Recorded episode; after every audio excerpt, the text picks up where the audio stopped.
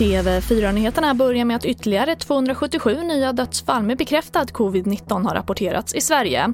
Och därmed har 9 262 personer avlidit i smittan i Sverige enligt Folkhälsomyndigheten som håller koll på statistiken.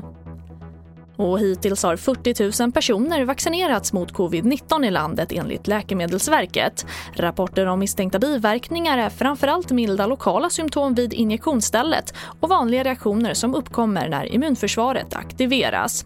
I februari väntas fas 2 av vaccineringen komma igång. Och när många skolor startar nu på måndag ska distansundervisning vara möjlig även för högstadiet. Det sa utbildningsminister Anna Ekström på en presskonferens tidigare idag. I samband med att vårterminen börjar så blir det möjligt för öppna grundskolor att i viss utsträckning använda sig av fjärr eller distansundervisning i högstadiet. Om det behövs för att undvika trängsel i skolans lokaler eller för att motverka trängsel i kollektivtrafiken. Högstadiet kommer alltså att kunna använda samma regelverk om, som öppna gymnasieskolor har kunnat använda under delar av hösten. Och det får avsluta TV4-nyheterna. Jag heter Charlotte Hemgren.